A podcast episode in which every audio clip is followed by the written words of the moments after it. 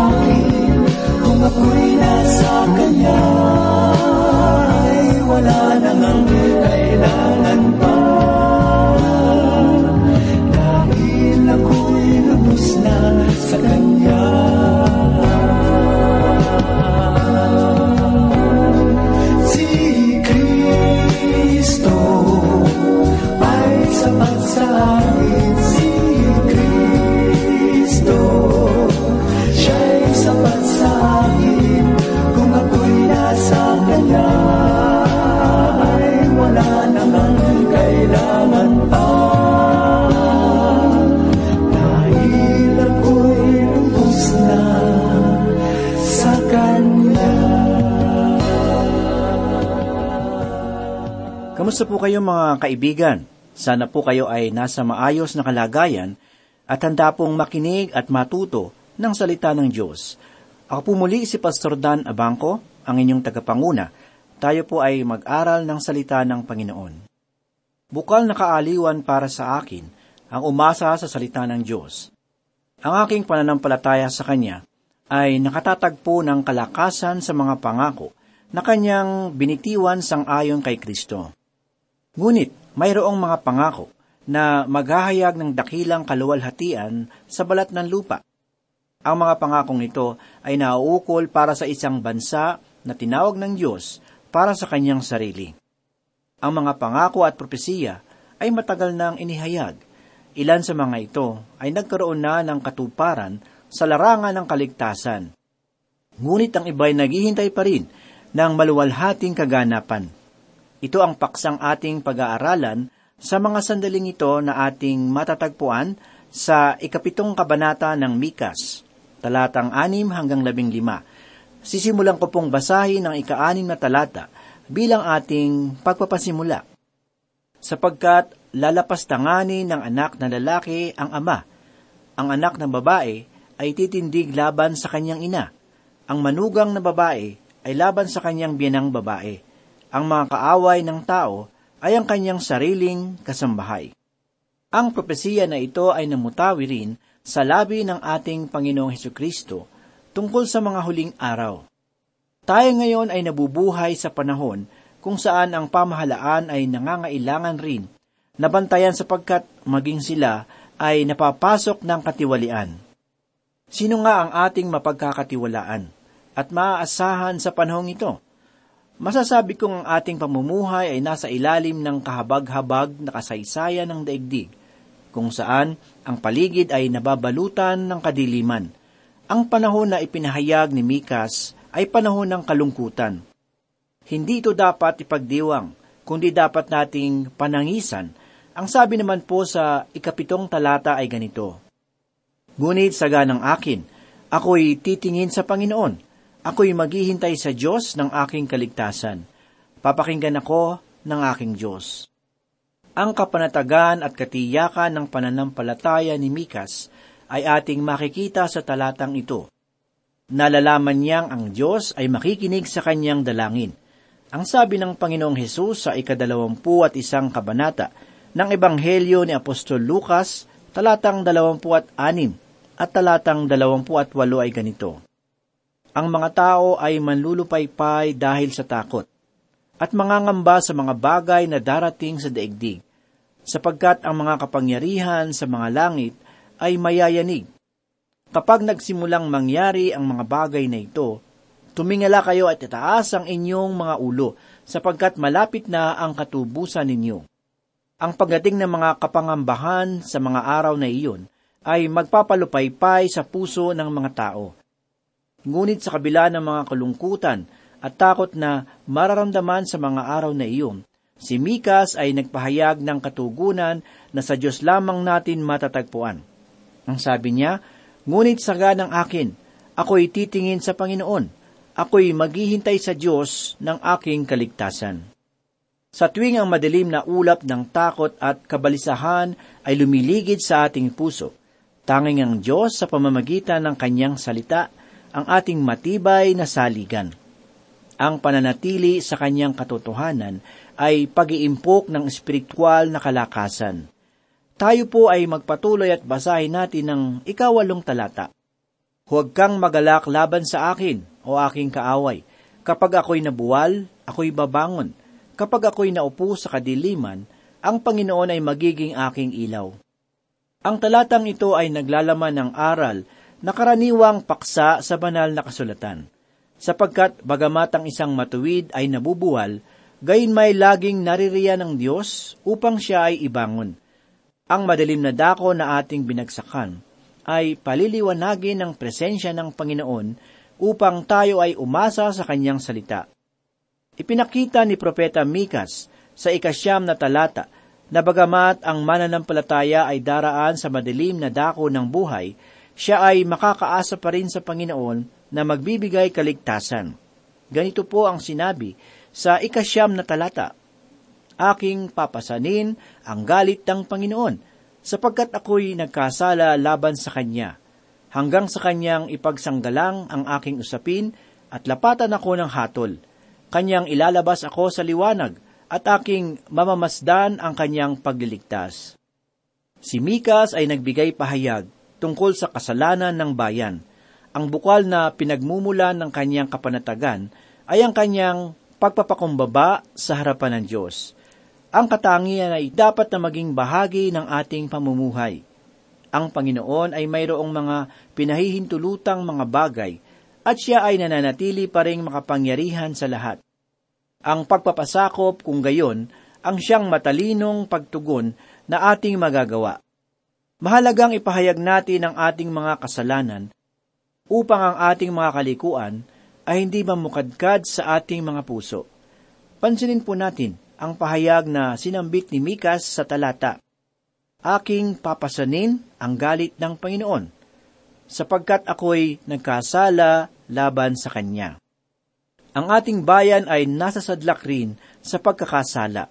Ikaw at ako ay nagkasala laban sa Panginoon. Ang ating lipunan ay nagpasasa sa iba't ibang makamundong kaaliwan na anupat hindi na nahihiya ang ating mga paningin na masdan ang mga kahalayan at karahasan. Ang ating pagkakasala ay dapat na idulog sa Diyos at hingin ang kanyang kapatawaran.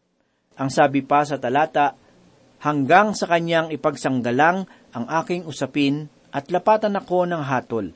Kanyang ilalabas ako sa liwanag at aking mamasdan ang kanyang pagliligtas. Gagamitin ng Panginoon ang pamalo ng bansang Assyria upang parusahan ang mga anak ni Israel. Subalit, matapos ang kahirapan, ang liwanag at pag-asa ng pagkaligtas ng Israel ay kanilang makakamit sapagkat mabubuksan ang kanilang puso sa hatol ng Diyos.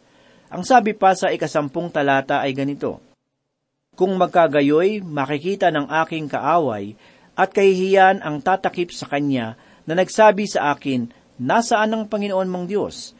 Makikita ng aking mga mata ang nais ko sa kanya. Siya'y yayakapin na parang putik sa mga lansangan. Ang Diyos ay may tiyak na katagumpayan sa lahat ng kanyang panukala. Ngunit, ang kasalanan ng bayan ay dapat nahatulan. Ang sabi ng bansang Assyria laban sa Israel, hindi ba't inyong ipinagmamalaki ang paglilingkod sa Diyos? Subalit, nasaan siya? Bakit hindi niya kayo iligtas? Nasaan ang inyong Panginoon?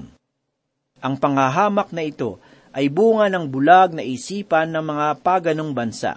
Hindi nila naunawaan na ang paghihirap ng Israel ay bunga ng kanilang kasalanan at hatol ng Diyos. Matapos igawad ng Panginoon ang kaparusahan sa kanyang bayan, kanya namang ibabaling ang hatol sa mga bansang nanlibak sa Israel. Ngunit ang kaaway na tinutukoy sa talata ay hindi lamang tungkol sa Assyria kundi maging sa huling kaaway ng bayan ng Diyos sa mga huling araw. Subalit ang Israel ay manunumbalik sa kanyang kaluwalhatian bilang ubasan ng Panginoon. Ito ay ating mababasa sa ikalimang kabanata ng Isayas, una hanggang ikapitong talata. Ang mga kuta na binabanggit ni Mikas ay yung kuta na naliligid sa ubasan. Ganito ang ating mababasa sa ikalibing isang talata. Ang sabi po ni Mikas, Isang araw sa pagtatayo ng inyong mga kuta, sa araw na iyon ay palalawakin ang inyong hangganan. Noong sinaunang kasaysayan ng Israel, ang mga Hebreyo ay nagpunta sa Ehipto at naging isang bansa. Pagkatapos nito, ay dinala sila ng Panginoon patungo sa lupain ng Palestina. Ibinigay ang kautusan, ginawang mahalagang bayan, at pinagbawalang mag-asawa sa mga pagano. Ngunit, dahilan sa kasalanan, ang Israel ay dinala ng Diyos sa lugar ng pagkabihag sa ilalim ng kapangyarihan ng Assyria at Babylonia. Ang bansang Israel ay saksi para sa sanlibutan. Sila man ay nasa lugar ng pagkaalipin at kahit sa ang dakuman. Ganito pa po ang sinabi sa ikalabing dalawang talata. Sa araw na iyon ay pupunta sila sa iyo mula sa Assyria at sa mga lunsod ng Ehipto, at mula sa Ehipto hanggang sa ilog, at mula sa dagat hanggang sa dagat, at mula sa bundok hanggang sa bundok. Natunghayan natin sa nakaraang pag-aaral na ang lahat ng mga bansa na kasama ang Syria ay aakyat sa bayan ng Diyos sa panahon ng paghahari ni Kristo. Ngunit bago makamta ng Israel ang maluwalhating kalagayan sa piling ng kanilang haring Mesiyas, niliwanag ni Propeta Mikas na ang Israel ay daraan muna sa panahon ng matinding kapighatian. Ganito ang ating mababasa sa ikalabing tatlong talata. Ngunit, masisira ang lupa dahil sa kanila na naninirahan doon, dahil sa bunga ng kanilang mga gawa. Ang lupain at ang mamamayan ay may malapit na ugnayan. Subalit sa araw na ang pagpapala ng Diyos sa Israel ay kanyang igawad, ang lupain ay mapupuno ng kasaganahan, subalit ang bagay na ito ay hindi pa nagaganap. Muling ipinagpatuloy ni Propeta Mikas ang kanyang paghayag at ganito ang kanyang sinabi sa ikalabing apat na talata. Pastulin mo ang iyong bayan sa pamamagitan ng iyong tungkod. Ang kawan na iyong mana, na mag-isang naninirahan sa gubat sa gitna ng mabungang lupain. Pakakainin mo sila sa basan at sa gilyad, gaya ng araw noong una. Sa ikaanin na kabanata ng Mikas sa latang siyam, ang tungkod ay tumutukoy sa kahatulan. Ngunit sa pagkakataong ito, ang tungkod na nabanggit ay sa gisag ng kaaliwan at kagalakan. Ito ang dahilan kung bakit sinabi ni David sa ikadalawampu at tatlong kabanata ng aklat ng mga awit talatang apat ang ganito. Ang iyong pamalo at ang iyong tungkod, inaaliw ako ng mga ito. Ang dalawang sagisag ng tungkod sa mga talatang ating nabasa ay maunawaan natin sa paraan ng paggamit ng pastol. Ito ay maaaring gamitin para sa pangangalaga at maaari ring gamitin para sa pagtutuwid. Ang lugar ng Basan at Gilead ay mainam na pastulan para sa mga tupa. Ito ay matatagpuan sa Hilaga, malapit sa Ilog Hordan. Lumapit si Mikas ng may kapakumbabaan sa Diyos habang kanyang ipinapahayag ang kasalanan ng bayan. Ginawa niya ito, nakalakip ang kanyang sarili at hindi tulad ng ating mga pag-uugali na tumatanggi sa ating mga personal na pagkakasala. Ang panalangin ni propeta ay tinugon ng Diyos. Mayroong mga mag-aaral ng banal na kasulatan ang nagtatanong kung kanino nauukol ang talatang ito. At batay sa kanilang pag-aaral, naniniwala silang ang talata ay tumutukoy sa panghinaharap na kalagayan sa araw ng pagdating ng Mesiyas. Muli po tayong magpatuloy at basahin natin ang ikalabing limang talata. Ganito po ang sinasabi. Gaya ng mga araw nang ikaw ay lumabas sa lupain ng Ehipto, ay pagpapakitaan ko sila ng mga kagilagilalas na bagay. Inilabas ng Diyos ang Israel sa Ehipto sa pamamagitan ng himala, ngunit hindi niya ito ginawa sa bansa ng Babylonia. Wala tayong matatagpuan na himala na may kaugnayan sa pag-alis ng Israel sa Babylonia. Tanging ang paglabas mula sa Ehipto ang kakikitaan natin ng maraming mga kababalaghan at himala na isinakatuparan ng Panginoon upang iligtas ang kanyang bayan. Gayun din naman, ang ganitong kaganapan ay hindi rin natin makikita sa kasalukuyang kalagayan ng Israel.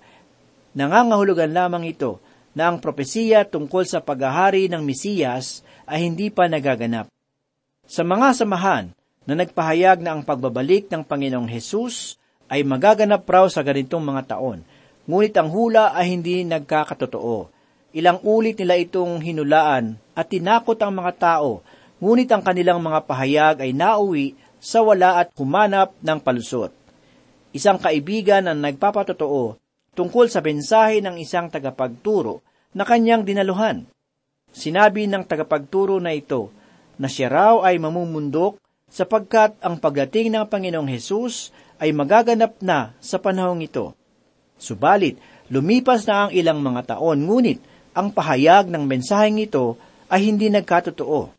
Nakalulungkot isipin sapagkat ang tagapagturong iyon ay isa pang pastor.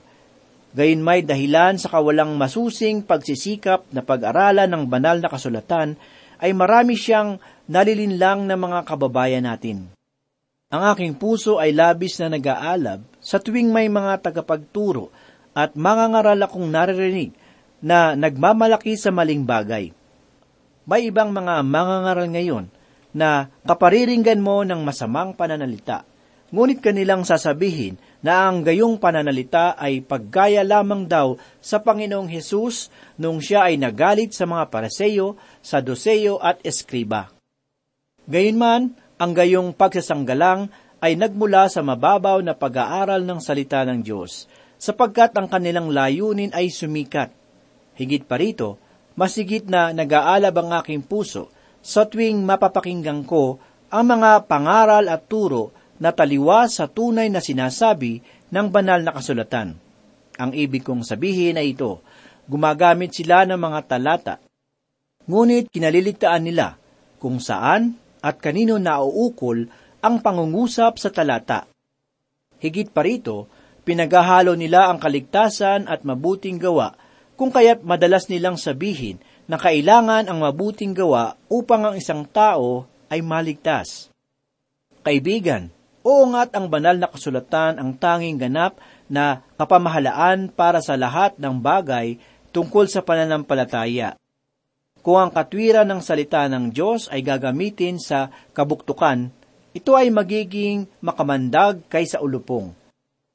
Katulad na diwa rin ang sinabi ni Apostol Pablo sa unang kabanata ng unang Timoteo, talatang walo, ang sabi niya ay ganito, Ngunit, nalalaman natin na ang kautusan ay mabuti kung ginagamit ng tao sa matuwid na paraan.